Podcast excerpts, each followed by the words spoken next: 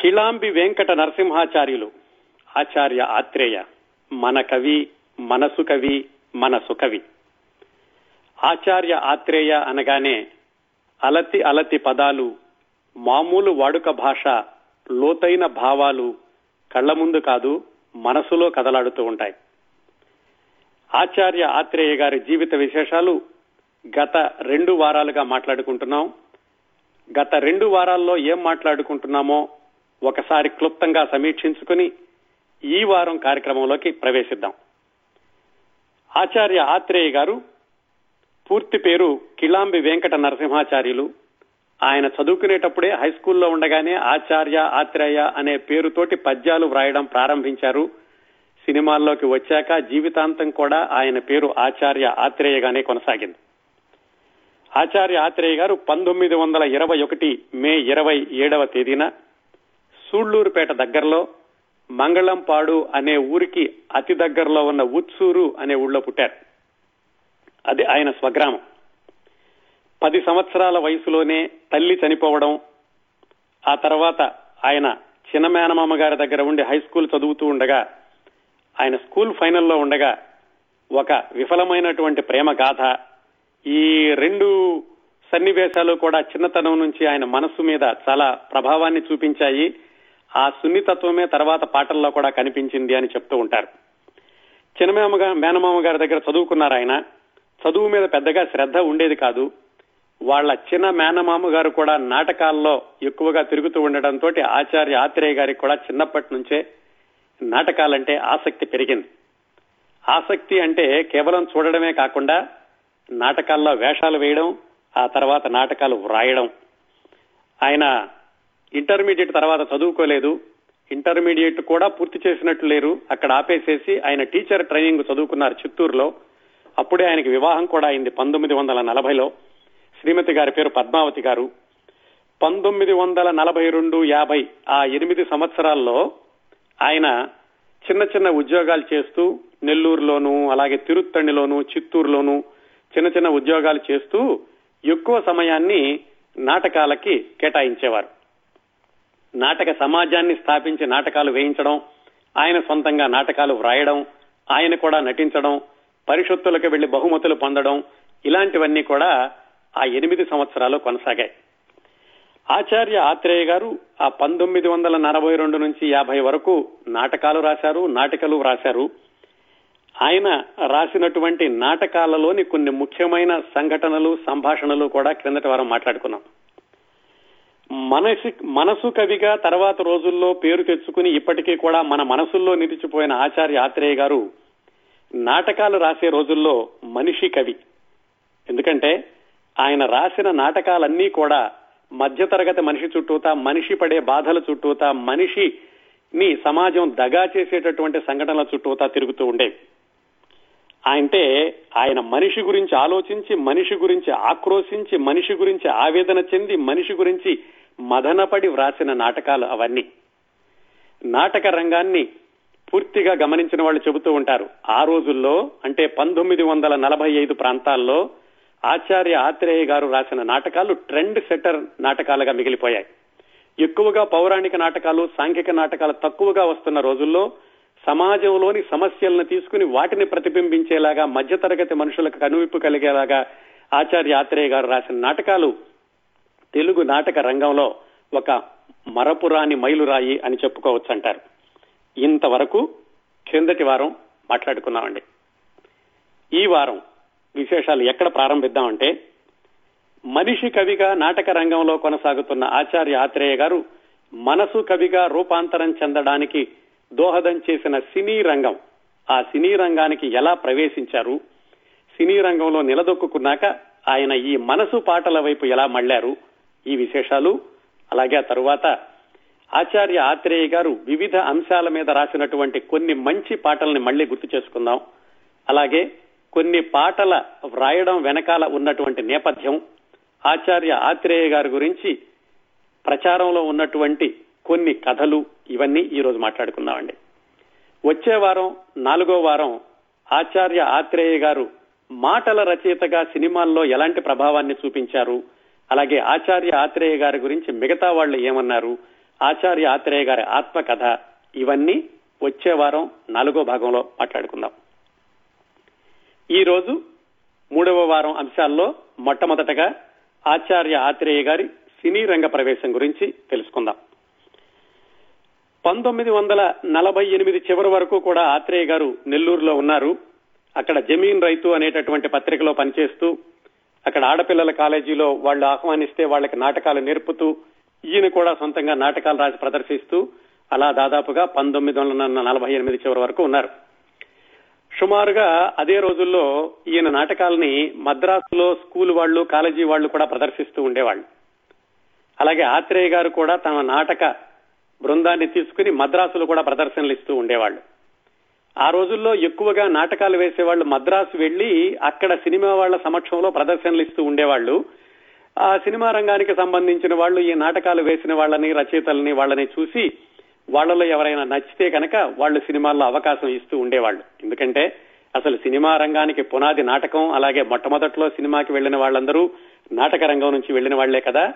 ఆ ఆనవాయితీ చాలా దశాబ్దాలు కొనసాగింది. ఆచార్య ఆత్రేయ గారు నాటకాలు వేస్తున్న రోజుల్లో కూడా ఈ ఆనవాయితీ కొనసాగుతోంది. ఆయన ఇలా మద్రాసులో నాటకాలు వేస్తూ సినిమాలలో మరి ఆయన ఆయన ప్రయత్నం చేశారో వేరే వాళ్ళు ఆహ్వానించారో కానీ ఆ పంతొమ్మిది వందల నలభై తొమ్మిది చివరి ప్రాంతాల్లో ఆయనకి విజయ ప్రొడక్షన్ నుంచి ఆహ్వానం వచ్చింది. విజయ ప్రొడక్షన్స్ అంటే నాగిరెడ్డి చక్రపాణి గారు సొంతంగా స్టూడియో కొన్నాక దాని బ్యానర్లో విజయ ప్రొడక్షన్స్ అనేటటువంటి సంస్థని స్థాపించి కొత్తగా సినిమా తీద్దాము అనుకుంటున్నటువంటి రోజుల్లో ఆచార్య ఆత్రేయ గారితో వాళ్ళకి పరిచయం అయి అప్పటి వరకు మరి బ్రహ్మాండమైనటువంటి నాటకాలు రాశారు. వాళ్ళు కూడా చూశారు కాబట్టి చక్రపాణి గారు ఆయన్ని తమ సినిమాకి మాటలు రాయమన్నారు. ఆ సినిమానే షావుకారు. ఎన్టీ రామారావు గారు సోలో హీరోగా చేసినటువంటి మొట్టమొదటి చిత్రం షావుకారు.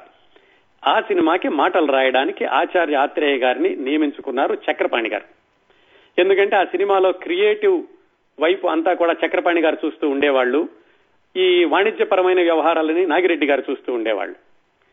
ఆచార్య ఆత్రేయ గారు ఆ షావుకారు సినిమాకి మాటలు వ్రాయడానికి కుదురుకున్నారు కానీ ఆ సినిమా నిర్మాణ సమయంలో ఏదో ఆత్రేయ గారికి చక్రపాణి గారికి పొరపచ్చాలు రావడమో మాట భేదం రావడం ఏదో జరిగింది. దాంతో ఆ షావుకారు సినిమాకి ఆచార్య ఆత్రేయ గారు మాటలు రాసేటటువంటి అవకాశం కోల్పోయారు. అదే జరిగి ఉంటే బహుశా చరిత్రలో మరొక రికార్డు ఉండుండేది. ఏమిటి? ఎన్టీ రామారావు గారు హీరోగా సోలో హీరోగా నటించిన మొట్టమొదటి చిత్రానికే ఆత్రేయ గారు మొట్టమొదటిగా మాటలు రాశారు అనేటటువంటి రికార్డు నిలిచి ఉండేది కానీ ఆచార్య ఆత్రేయ గారు ఆ సినిమాలో కొనసాగక బయటకు వచ్చేశారు ఈ షావుకారు సినిమా పంతొమ్మిది వందల యాభై ఏప్రిల్లో విడుదలైంది. ఆ తర్వాత ఈ సినిమా అవకాశం పోయాక ఆయన ఇంకా బహుశా మద్రాసులోనే కొనసాగుతూ ఉండి ఉండాలి. ఆ మద్రాసు జీవితం గురించి ఎక్కువ వివరాలు అందుబాటులో లేవు కానీ ఈ షావుకారు తర్వాత ఎన్టీ రామారావు గారు నాగేశ్వరరావు గారు కలిసి నటించినటువంటి రెండో సినిమా సంసారం. ఆ సినిమాకి మాటలు రాసే అవకాశం వచ్చింది. ఆ సినిమాల్లో మాటలు రాసేటప్పుడే ఆయన నెల్లూరులో ఉండగా రాసుకున్నటువంటి కారులో షికారుకెళ్ళే పసిడి చానా అనేటటువంటి పాటను కూడా పెడదాం అనుకున్నారట సంసారం అనేటటువంటి సినిమాలో. ఈ సంసారం సినిమాలోనే విజయవాడ నుంచి ఒక చిన్న అమ్మాయి వస్తే ఆ అమ్మాయికి వేషం ఇద్దాం అనుకుని ఆ అమ్మాయిని ఇంటర్వ్యూ చేసి ఈ అమ్మాయికి భయం భయంగా ఉంది అని ఆ అమ్మాయిని సినిమాలో నుంచి పంపించేశారు. ఆచార్య ఆత్రేయ గారు ఆ సినిమాకి మాటలు రాయడానికి ఉన్నారు. కానీ ఆ సినిమాకి కూడా ఆయన కొనసాగలేదు. మధ్యలోనే ఆగిపోయారు.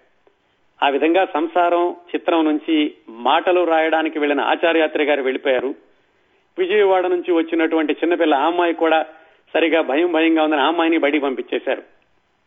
ఆ అమ్మాయే సావిత్రి.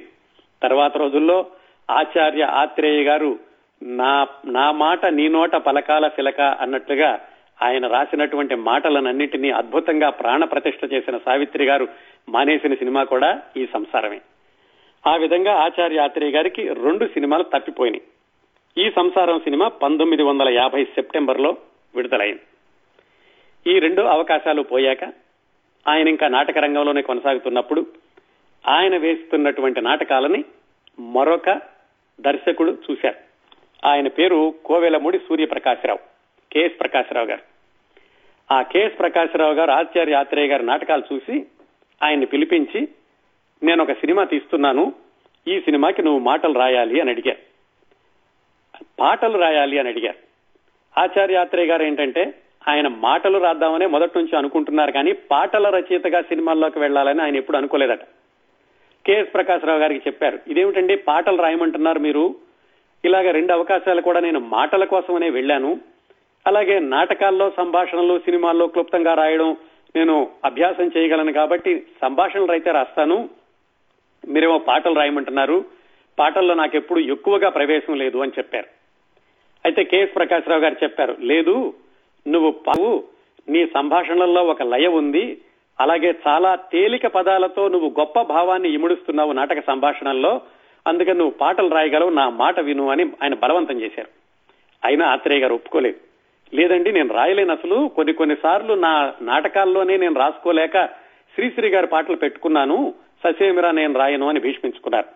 ఎలాగైతే కెఎస్ ప్రకాశ్రావు గారు ఆచార్య ఆత్రేయ గారిని బలవంతంగా ఒప్పించి నువ్వు రాయగలవు పాటలు అని ఆయన పాటలు రాయించినటువంటి మొట్టమొదటి చిత్రం దీక్ష.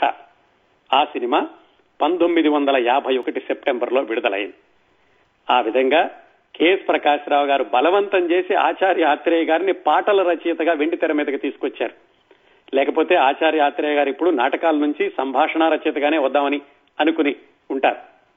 తర్వాత రోజుల్లో ఆయన సంభాషణ రచయితగాను పాటల రచయితగాను కొనసాగారనుకోండి ఎక్కువగా ప్రేక్షకులకు తెలిసింది ఈ పాటల రచయితగాను మనసు కవిగానే కదా? ఆ విధంగా ఆయన కెఎస్ ప్రకాశ్రావు గారి బలవంతంతో దీక్ష అనే సినిమాలో రాసిన మొట్టమొదటి పాట కూడా ఆత్రేయ గారి ముద్ర ఉంటుంది.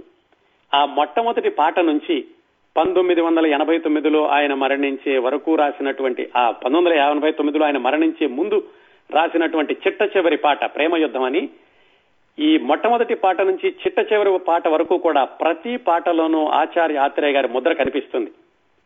ముద్ర అంటే ఏమిటి? చాలా తేలిక పదాలతో వ్రాయడం అలాగే దాంట్లో చక్కటి భావాన్ని గంభీరమైనటువంటి భావాన్ని చాలాసార్లు లోతైన భావాన్ని పొదగడం. ఈ ముద్ర అనేది ఆచార్య ఆత్రేయ గారు మొట్టమొదటి పాట నుంచి చిట్ట చివరి పాట వరకు కూడా కొనసాగించారు. అయితే మధ్యలో వివిధమైనటువంటి అంశాలు కొంచెం తేలికైనటువంటి పాటలు అలాగే అశ్లీలమైనటువంటి పాటలు వాటిని పక్కన పెడితే అధిక శాతం పాటల్లో ఆచార్య ఆత్రేయ గారు తన ముద్రని ఎప్పుడూ కొనుపోలేదు మొట్టమొదటి పాట నుంచి చిట్ట చివరి పాట వరకు కూడా. ఆ మొట్టమొదటి పాట ఆచార్య ఆత్రేయ గారు వ్రాసినటువంటి సందర్భం ఏమిటంటే ఈ దీక్ష అనే సినిమాలో పద్నాలుగు పదిహేను సంవత్సరాల కుర్రవాడు అది ప్రధానమైనటువంటి పాత్ర. ఆ కుర్రవాడి చుట్టూతా కథ అంతా తిరుగుతూ ఉంటుంది. అతను పల్లెటూరులో ఉంటాడు. పల్లెటూరులో జరిగేటటువంటి అఘాయిత్యాలు అలాగే ఘోరాలు ఈ మోసాలు ఇలాంటివి చూడలేక పల్లెటూరు వాళ్ళతో తగాద పెట్టుకుని కోపంతో పట్టణాల్లో పట్టణానికి వెళ్ళిపోదాం. పట్టణంలో అయితే ఎవరి బాధ వాడిది ఉంటుంది. ఎవరి బ్రతుకాళ్ళు బతుకుతూ ఉంటారు. ఒకళ్ళనొకళ్ళు పట్టించుకోకుండా ఉంటారు. అక్కడైతే కక్షలు కావేశాలు మోసం కుళ్ళు ఉండవు అనుకుని ఆ పద్నాలుగు సంవత్సరాల కుర్రవాడు ఊళ్ళో నుంచి వెళ్ళిపోతాడు అతన్ని జాగ్రత్తగా చూసుకుంటోంది ఆ కుర్రవాడి వదిన గారు ఆ వదిన గారు కూడా బాధపడుతుంది కుర్రవాడు వెళ్తూ వెళ్ళిపోతుంటేను. ఆ కుర్రవాడు వెళ్ళిపోయేటప్పుడు అంటే పల్లెటూరు నుంచి పట్టణానికి వెళ్ళేటప్పుడు నేపథ్యంలో వచ్చేటటువంటి పాట ఆచార్య ఆత్రేయ గారు రాసినటువంటి మొట్టమొదటి సినిమా పాట. ఈ పాటలో ఏముందో చెప్పే ముందు ఇంకొక అంశం చెబుతాను. మరి ఆచార్య ఆత్రేయ గారు తన ముద్ర నిలబెట్టుకున్నారు మొదటి నుంచి చివరి వరకు అంటున్నారు కదా.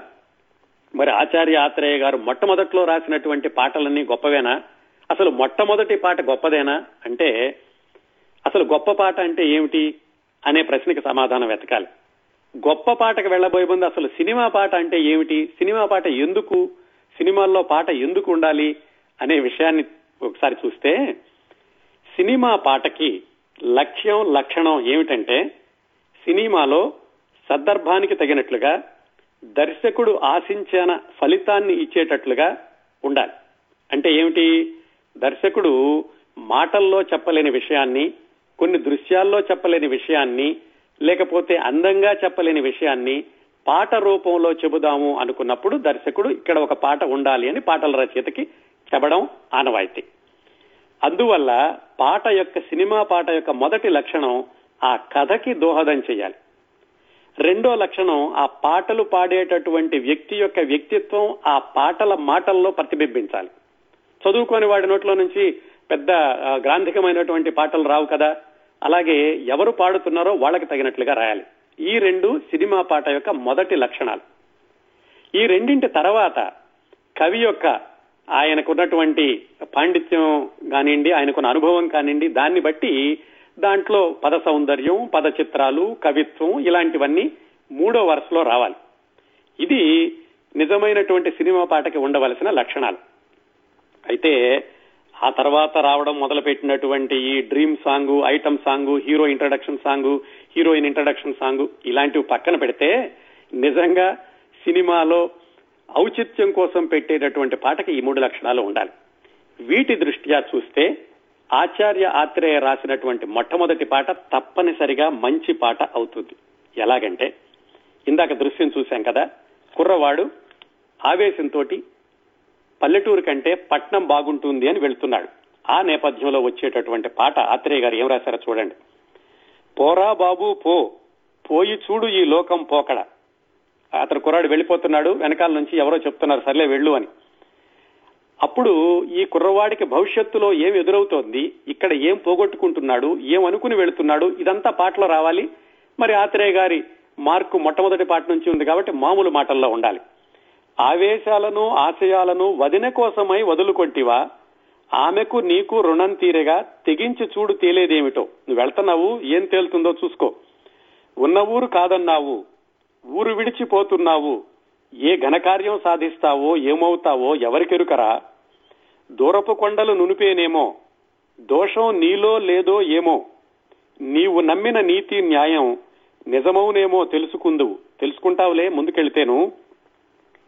దేశ సేవకై దీక్ష పోనమని ధీరమాత దీవించను నాన్న. కాకిని కోకిల చేస్తావో లోకంలో ఒకడైపోతావో. అదండి ఆత్రేయ గారి మార్కు. కాకిని కోకిల చేస్తావో లోకంలో ఒకడైపోతావో. నువ్వు అలిగి వెళుతున్నావు మరి పట్నంలో నువ్వు కూడా వాళ్ళల్లో కలిసిపోతావా? వాళ్ళల్లో నిన్ను నువ్వు కాపాడుకుంటూ ఆ కాకుల్ని కూడా నువ్వు కోకిలగా చేయగలుగుతావో అని సూచనప్రాయంగా ఆ నేపథ్య గతంలో చూపించారు. ఇప్పుడు చెప్పండి.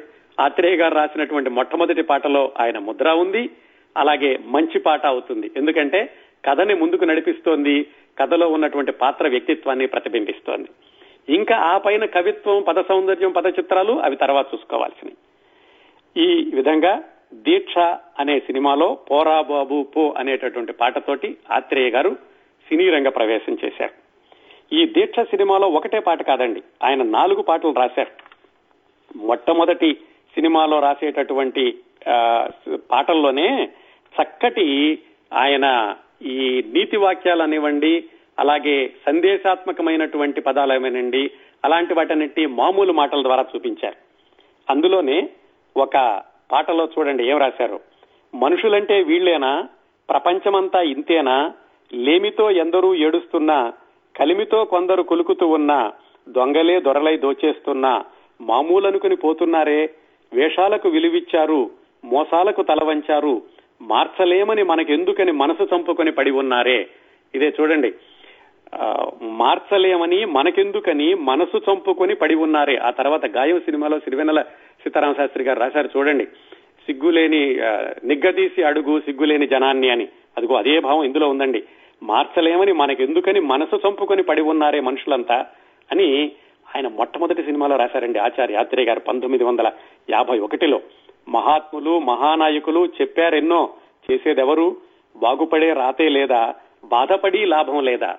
సినిమాలో ఈ పాటలో ఆ అంత్యప్రాసలు పోలేదు లయ పోలేదు సంగీతం పోలేదు పెద్ద పెద్ద పదాలు లేవు భావం మాత్రం గూఢంగా చాలా గొప్పదైనటువంటి భావాన్ని పొదిగారు. అదండి ఆచార్య ఆత్రేయ గారు వ్రాసినటువంటి మొట్టమొదటి చిత్రం దీక్ష. ఆ సినిమాలో ఆయన రాసినటువంటి నాలుగు పాటలు. ఇంకా ఆచార్య ఆత్రేయ గారు రాసినటువంటి పాటల్లో కొన్ని విభిన్నమైనటువంటి వర్గాలకు చెందిన పాటలు అంశాలకు చెందిన పాటలు అలాగే కొన్ని పాటల యొక్క నేపథ్యాలు కూడా ఈ రోజు మాట్లాడుకుందాం.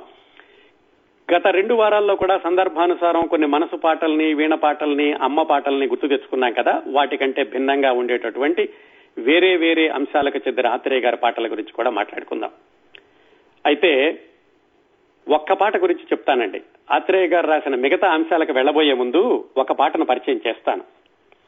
ఏమిటంటే ఆయన తర్వాత రోజుల్లో ఓలమ్మి ఎట్లాగో ఉన్నది ఓలమ్మి అలాగే ఆ, చంగావి రంగు చీర కట్టుకున్నది లేలేలే ఇలాంటివన్నీ రాసి ఆయన బూత్రేయ అనిపించుకున్నారు ఒక వర్గం ప్రేక్షకులతోటి ఒక వర్గం విమర్శకులతోటి.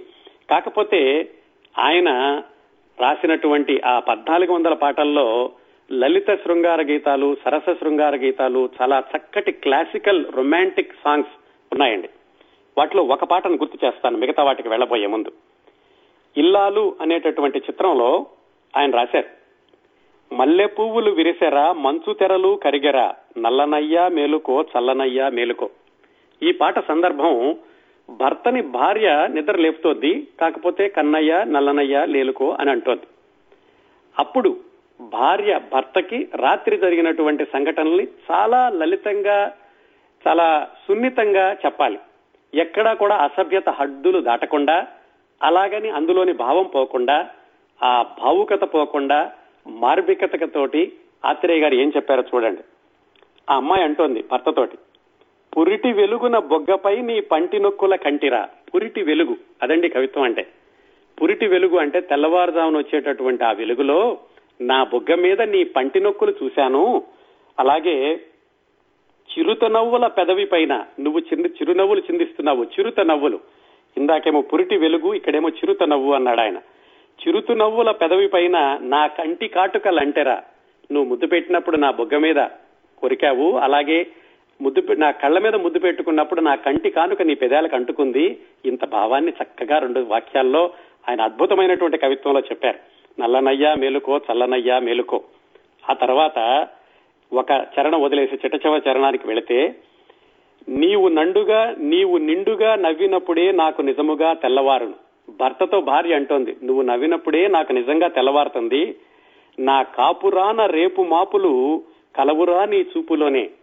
నువ్వు దయగా చూస్తే ప్రేమగా చూస్తే నాకది రేపు మాపులు అంటే రేపు అలాగే సాయంకాలం ఇలాంటివనేవి నీ చూపులో ఉంటుంది. నువ్వు మంచిగా చూస్తే నాకు ఆనందంగా ఉంటుంది.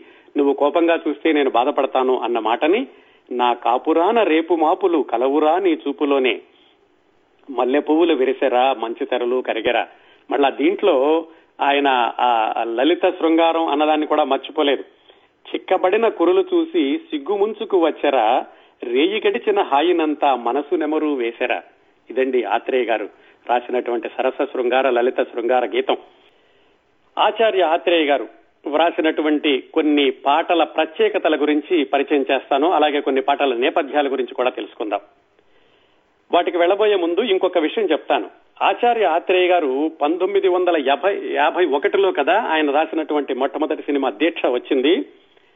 నిజానికి ఆ పంతొమ్మిది వందల యాభై యాభై ఒకటి ఒకటి రెండు సంవత్సరాలు అటు ఇటుగా చూసుకుంటే తెలుగు సినిమా స్వర్ణయుగంలో అద్భుతమైనటువంటి కళాకారులు ఆ సంవత్సరాల్లో సినీ రంగంలోకి అడుగుపెట్టారండి ఎన్టీ రామారావు గారు పంతొమ్మిది వందల నలభై తొమ్మిది ప్రాంతాల్లో వచ్చారు. నాగేశ్వరరావు గారు ఘంటసాల గారు ఒక ఆరు సంవత్సరాల ముందు పంతొమ్మిది వందల నలభై నాలుగులో వచ్చారనుకోండి. అలాగే ఇప్పుడు మన ఆత్రేయ గారు పంతొమ్మిది వందల యాభై ఒకటిలో ఇదిగో ఈ సినిమాతోటి పాటల రచయితగా ప్రవేశించారు తర్వాత మాటల రచయితగా కూడా కొనసాగారు. అదే రోజుల్లోనే ఎస్వి రంగారావు గారు సావిత్రి గారు కూడా ఈ యాభై యాభై ఒకటి ప్రాంతాల్లోనే వాళ్ళు కూడా సినీ రంగ ప్రవేశం చేశారు. ఇంకా రచయితల విషయానికి వస్తే ఆత్రేయ గారు పంతొమ్మిది వందల యాభై ఒకటిలో సినీ రంగ ప్రవేశం చేస్తే అంతకు ముందు సంవత్సరం అంటే పంతొమ్మిది వందల యాభైలో శ్రీశ్రీ గారు ఆహుతి అనే డబ్బింగ్ సినిమా ద్వారా ఆయన చిత్రరంగ ప్రవేశం చేశారు. అప్పటికి శ్రీశ్రీ గారి వయసు నలభై సంవత్సరాలు. ఆత్రేయ గారి సినిమాల్లోకి వచ్చేటప్పటికి ఆయన వయసు ముప్పై సంవత్సరాలు. దాదాపుగా అదే సంవత్సరం అంటే పంతొమ్మిది వందల యాభై ఒకటిలోనే మరొక అద్భుతమైనటువంటి కవి సినీ రంగ ప్రవేశం చేశారు. ఆయనే దేవులపల్లి కృష్ణశాస్త్రి గారు. అప్పటికి ఆయన వయసు యాభై నాలుగు సంవత్సరాలు. ఆ తరువాతి సంవత్సరం అంటే పంతొమ్మిది వందల యాభై రెండులో ఆరుద్ర గారి సినీ రంగ ప్రవేశం చేశారు. ఆయన అంతకు ముందు నుంచి సినిమాల్లో సహాయకుడిగా ఉంటున్నప్పటికీ పాటల రచయితగా తెర మీద పేరు కనపడింది పంతొమ్మిది వందల యాభై రెండులో. అప్పటికి ఆరుద్ర గారి వయసు ఇరవై ఏడు సంవత్సరాలు. ఆ సుమారుగా అదే రోజుల్లో మల్లాది రామకృష్ణ శాస్త్రి గారు కూడా పాటల రచయితగా ముందుకు వచ్చారు మల్లాది రామకృష్ణ శాస్త్రి గారు కూడా అంతకు ముందు చాలా సంవత్సరాలు సినిమాల్లో ఘోస్ట్ రచయితగా కొనసాగుతూ పంతొమ్మిది వందల యాభై రెండు యాభై మూడు ప్రాంతాల్లోనే ఆయన కూడా సొంతంగా పాటల రచయితగా ప్రేక్షకులకు పరిచయం అయ్యారు. పంతొమ్మిది వందల యాభై ఐదులో కొసరాజు గారు వచ్చారు.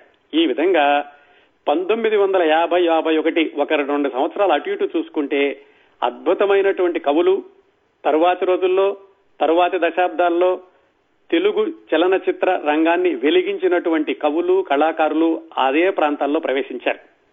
నారాయణ రెడ్డి గారు దాశరథి గారు కొంచెం ఆలస్యంగా వచ్చారు. అలాగే వేటూరు సుందరరామూర్తి గారు పంతొమ్మిది వందల డెబ్బై ఐదు సిరివెన్నెల సీతారామ శాస్త్రి గారు పంతొమ్మిది వందల ఎనభై ఐదు. ఒక సంవత్సరం అటు ఇటు అనుకోండి. ఇదండి సినిమాల్లో అద్భుతమైనటువంటి కవులు ఈ చిత్రరంగ ప్రవేశం చేసినటువంటి సంవత్సరాలు వాళ్ళ యొక్క సమకాలీనలు. వేటూరు సుందరరామూర్తి గారు వచ్చాక ఆయన ధాటికి దాదాపు ఎవరూ తట్టుకోలేకపోయారు. ఎందుకంటే ఆయన రాసేటటువంటి వేగం ఆయన చూపించేటటువంటి నవ్యత ఆయన అన్ని రకాల పాటల్ని చాలా తొందరగా వ్రాసి ఇవ్వగలగడం వాటికి ఆత్రేయ గారు కూడా అతీతం కాలేదు. పంతొమ్మిది వందల డెబ్బై ఐదు వరకు ఆత్రేయ గారు పుంఖాను పుంఖాలుగా రాస్తూనే ఉన్నారు. ఆ తర్వాత కూడా వ్రాశారు. పంతొమ్మిది వందల ఎనభై తొమ్మిది వరకు వ్రాశారు. కాకపోతే వేటూరు సుందరరామూర్తి గారు వచ్చాక కొంచెం ఆయన వేగం తగ్గింది అని చెప్పుకోవచ్చు. ఆయన వేగమే కాదు. వేటూరు సుందరరామూర్తి గారు వచ్చాక సమకాలీన సినీ కవుల వేగం అందరిది కూడా తగ్గింది. ఆచార్య ఆత్రేయ గారు కూడా దానికి అతీతం కాదు కానీ ఆయన ముద్ర నిలబెట్టుకుంటూ పంతొమ్మిది వందల ఎనభై తొమ్మిదిలో ఆయన మరణించే వరకు కూడా చక్కటి పాటలు వ్రాస్తూనే ఉన్నారు. ఇంకా ఆచార్య ఆత్రేయ గారి పాటల్లోని కొన్ని కొన్ని ముఖ్యమైనటువంటి మలుపులు చూద్దాం. ఇంతకీ మన కవి మనసు కవి అంటున్నాం కదా ఈయన మనసు పాట ఎప్పుడు రాయడం ప్రారంభించారు అంటే పైడిపాల గారి పరిశోధన ప్రకారం ఆయన మొట్టమొదటగా రాసినటువంటి మనసు పాట పంతొమ్మిది వందల యాభై ఐదులో అంటే ఈయన పంతొమ్మిది వందల యాభై ఒకటిలో చిత్రరంగ ప్రవేశం చేస్తే పంతొమ్మిది వందల యాభై ఐదులో అంతే కావాలి అని ఒక సినిమా వచ్చింది.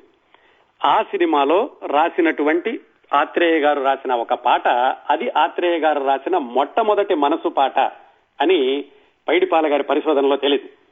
ఆ పాట ఏమిటంటే ఓ వెడలిపోయే ప్రేమిక వినిపో ఈ నివేదిక అలా మొదలవుతుంది. దీంట్లో ఆయన మనసుని ఎలా ప్రతిబింబించారంటే విడిపోతే పోదువు గాని విడనాడకు అనురాగాన్ని మనసైతే మారునులే అనురాగము మారదులే అనుకుంటే రాదులే. ఇలా మామూలు మాటల్లాగే ఉంటాయండి చిట్ట చివరి వరకు కూడాను.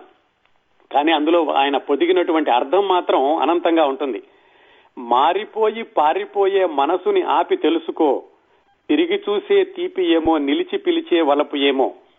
రుజువేది నాకిక లేదు నిజమేదో నీకే తెలుసు. నమ్మకముంటే ఆగిపో ఇది వమ్మనుకుంటే సాగిపో బదులైనా చెప్పిపో.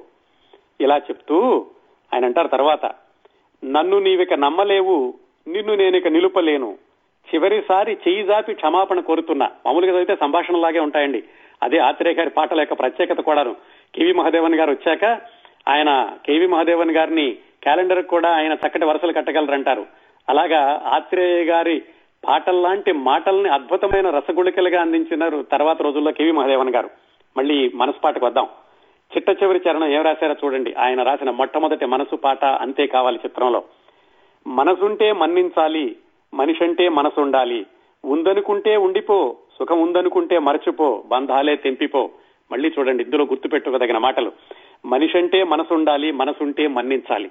తర్వాత కూడా ఇలాంటి భావాన్ని ఆయన చాలా చోట్ల రాశారనుకోండి ఇది ఆత్రేయ గారు రాసినటువంటి మొట్టమొదటి మనసు పాట అంటారు. మరి ఆత్రేయ గారు రాసినటువంటి చిట్ట చివరి మనసు పాట అది ఘటన అనేటటువంటి సినిమాలో పంతొమ్మిది వందల తొంభైలో వచ్చిందండి. ఆయన చనిపోయాక వచ్చినటువంటి చిత్రం. దాంట్లో ఆయన చిట్ట చివరి మనసు పాట రాశారు. ఏమనంటే అది వలపు పాట లాంటిదే దాంట్లో కూడా మనసు గురించి రాశారు. ప్రియతమ తొలకరి వలపులలోన మెరుపై ఉండన చిరుగుల పరువములోన చినుకై రాలన.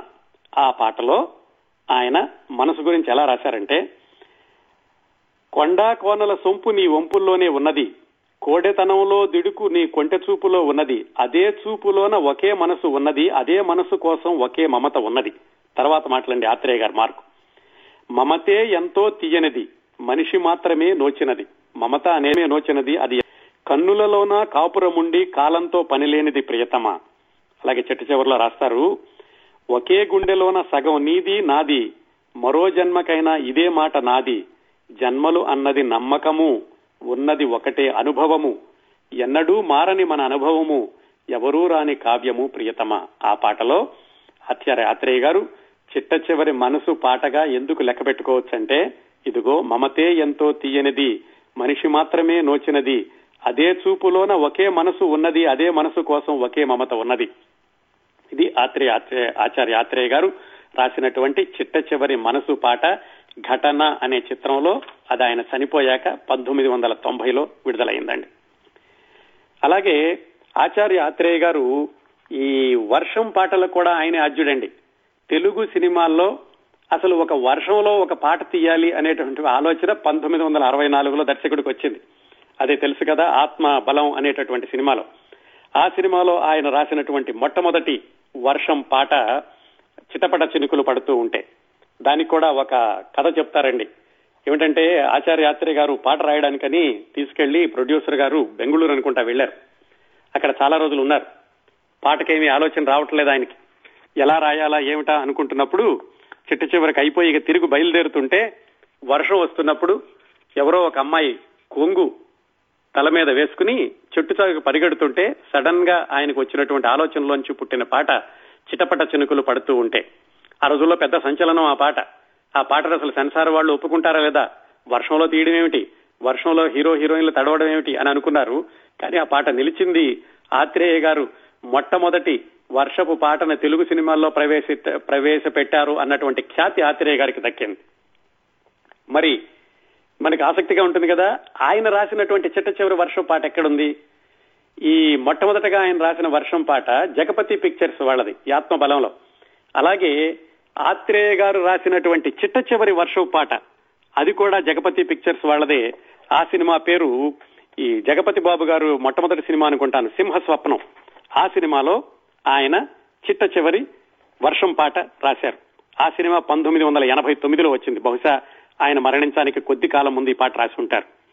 ఆ పాట టప్ టప్ టప్ డబ్ డబ్ డబ్. ఉరిమి ఉరిమి తరిమిందమ్మా కురిసి కురిసి తడిపిందమ్మా ఎట్టాగో ఉందమ్మా అని రాస్తూ దాంట్లో రాశారు. ఈ జోరు వయసుకు ఈ గీర మనసు పోరుకు ఈ పోరు తప్పదులేమ్మా మెరుపుల మెరికల చినుకుల చిటికలు మెలికలు తిప్పినవి. అలా రాశారు. అది ఆత్రేయ ఆచార్య ఆత్రేయ గారు రాసినటువంటి చిట్ట చివరి వర్షం పాట. అలాగే ఇందాక చెప్పుకున్నాం కదా ఆయన మొట్టమొదటి పాట నుంచి చిట్ట చివరి పాట వరకు కూడా ఎక్కడ ఆయన యొక్క ఆ ముద్రని ఆయన వదులుకోలేదు అని చెప్పుకున్నాం కదా ఆయన చిట్ట చివరి పాట ఏంటో చూద్దాం. మొట్టమొదటి పాట చూసాం ఇందాక దీక్షలో. చిట్ట చివరి పాట ప్రేమ యుద్ధం అనేటటువంటి సినిమాలో రాశారు. ఆ పాటకి సంగీతం చేసింది హంసలేఖ గారు. ఆ పాట ఎలా మొదలవుతుందంటే ఈ మువ్వల గానం మన ప్రేమకు ప్రాణం. అనురాగ సుధ మన ప్రేమ కథ. వినిపించే మువ్వలు మురిపించే మువ్వలు. ఇలా మొదలవుతుందండి. ఇలా మొదలయ్యి మరి దాంట్లో కూడా ఆయన ఎక్కడా తన ముద్రని వదులుకోలేదు కదా. ఈ అబ్బాయి అమ్మాయి ప్రేమించుకుంటే సమాజం ఒప్పుకోదు కాబట్టి సమాజం నుంచి వచ్చే కోణంలో ఇదే పాట చివరి చరణాల్లో వస్తుంది. జంట జంట జంట ఇక్కడుద్ది ప్రేమ జంట. మంట మంట జంటలంటే మాకు మంట. అంటే సమాజంలోని ప్రేమకి వ్యతిరేకమైన శక్తులు ద్వారా ఆత్రేయ గారు చిట్ట చివరి పాటలో చెప్పించినటువంటి మాటలు ఇవి. కులాల కత్తులం మతాల మంటలం. డబ్బుతోటి గొప్పతోటి గొంతుకోయు శక్తులం. సహించలేమురా సుఖించలేరురా. ప్రేమనంతా పాతిపెట్టు ప్రేతభూమి నేతలం. ప్రేమనంతా పాతిపెట్టు ప్రేతభూమి నేతలం. అని ఆ సమాజంలోని ప్రేమ వ్యతిరేకమైన శక్తులతో ఆత్రేయ గారు తన చిట్ట చివరి పాటలో చెప్పించారు. మళ్ళా చిట్ట చివరి నాలుగు మాటలు ఏమిటంటే ఆయన రాసింది నీ కసితో మసి చేయకే పాడులోకమా ప్రేమ నేరమా? మా కలకే సిలువ వేయకే పాడులోకమా ప్రేమ నేరమా? అది ఆచార్య ఆత్రేయ గారు రాసినటువంటి చిట్ట చివరి పాట అండి. అలాగే ఆచార్య ఆత్రేయ గారు ఆయనకి పిల్లలు లేరు. వివాహం అయినటువంటి కొత్తలో ఒక బిడ్డ పుట్టి చనిపోయాడని చెప్తూ ఉంటారు. ఆ తర్వాత ఆయన వైవాహిక జీవితం సక్రమంగా కొనసాగక పోవడం వల్ల కానీ ఎందువల్ల కానీ ఆయనకి సంతానం అంటూ లేదు. కానీ చిన్నపిల్లల గురించి ఆయన అద్భుతమైనటువంటి పాటలు రాశారు. ఆయన సినీ రంగం ప్రవేశం చేసినటువంటి తరువాతి సంవత్సరమే అంటే పంతొమ్మిది వందల యాభై రెండులోనే దాసి అనేటటువంటి సినిమాలో ఆయన చిన్నపిల్లల పాటలు ప్రారంభించారు. దాంట్లో ఆయన మొట్టమొదటగా రాసినటువంటి పాట చిన్నపిల్లల గురించి చిట్టి తల్లి నవ్వవే చిన్నారి పాపవే. కన్న తల్లి చూడవే కన్నీరు మానవే. నీ తోడు నీడుగా నిలుచున్న తల్లినే ఒకసారి నన్ను అమ్మా అని పిలువరాదటే. నీవే సంపదలన్నీ చిన్న నిన్ను చూచినే ఉన్నా. కలవారి పాపవైనా సుఖడోల తూగినా మరిచేవో నన్ను తల్లి. ఓ పాల్ నా పాలి జాబిలి ఒకసారి నన్ను రమ్మని పిలువరాదటే అని తల్లి పసిపిల్లని గురించి అనేటటువంటి పాటగా దాసిలో రాశారు. అదే సినిమాలో పాపని ఓదారుస్తూ ఆచార్య ఆత్రేయ గారు అంటే సినీరంగ ప్రవేశం చేసిన రెండో సంవత్సరంలోనే పిల్లల గురించి ఆయన ఎంత చక్కటి పాట రాశారు అనడానికి ఉదాహరణ. ఎడవకమ్మా ఎడవకు. ఎడుపులన్నీ పేదలకు. ఎడవకమ్మా ఎడవకు. నీ పుట్టుక చిరునవ్వులకు ఏడ్చే వారిని నవ్వించుటకు. సిరి సంపదలు కలవు నీవు కొరతలన్నవి లేనే లేవు. కావాలంటే జాబిలి అయినా రావాలమ్మా నీతో ఆడకు. ఎడవకమ్మా ఎడవకు ఎడుపులన్నీ పేదలకు. అలా ప్రారంభించి ఆయన చిన్నపిల్లల గురించి అద్భుతమైన పాటలు తర్వాత రాశారు.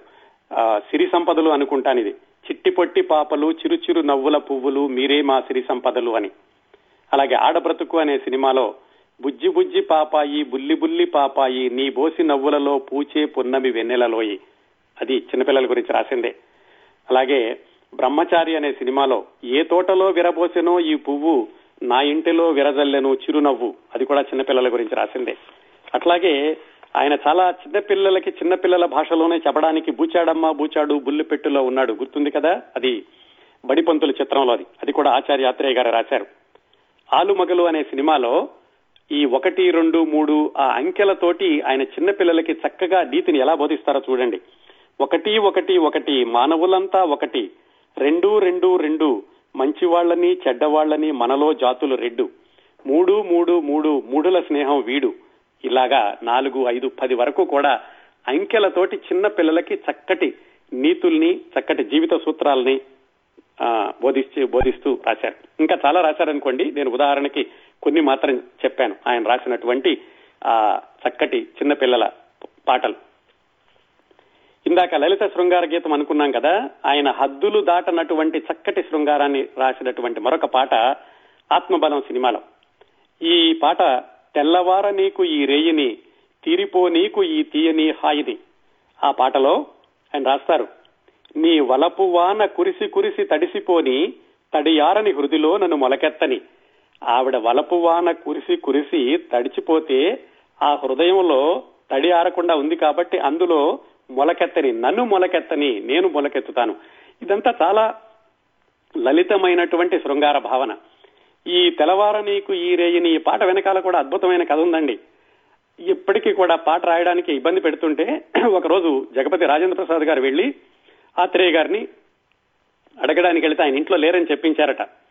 అప్పుడు ఆయన లేదు నాకు ఇంట్లో ఉన్నాడు తెలుసు రేపు కూడా రాయిపోతే గనక నేను మనుషులతో వస్తానని చెప్పండి ఆయన బెదిరించి వెళితే ఆ రాత్రి ఆయన పాట రాయడానికని అసిస్టెంట్లను పెట్టుకుని కారులో మహాబలిపురం వరకు వెళ్ళారు పాట రాలేదు. తిరిగి వస్తున్నారు. పాట రాలేదు. తెల్లవారిపోతోంది. అయితే అసిస్టెంట్ డైరెక్టర్ అన్నట ఏమండి మీరు పాట రాలేదు తెల్లవారిపోతుంది తెల్లవారకుండా ఉంటే బాగుండు అని వచ్చేసింది పాట రాసుకో అన్నారట. అదే తెల్లవార నీకు ఈ రేయిని తీరిపో నీకు ఈ తీయని హాయిని అలా పుట్టింది ఆ పాట. తెల్లవారుజామున పుట్టినటువంటి తెల్లవార నీకు ఈ రేయిని అనే పాట. ఇంకా కొద్ది ఈ పాటల గురించిన విశేషాలు ఆయన మాటల గురించిన విశేషాలు ఆయన గురించి ఇతరులు చెప్పినటువంటి సంఘటనలు ఆయన ఆత్మ గురించిన ఆత్మకథ గురించినటువంటి విశేషాలు వచ్చేవారం మాట్లాడుకుందామండి.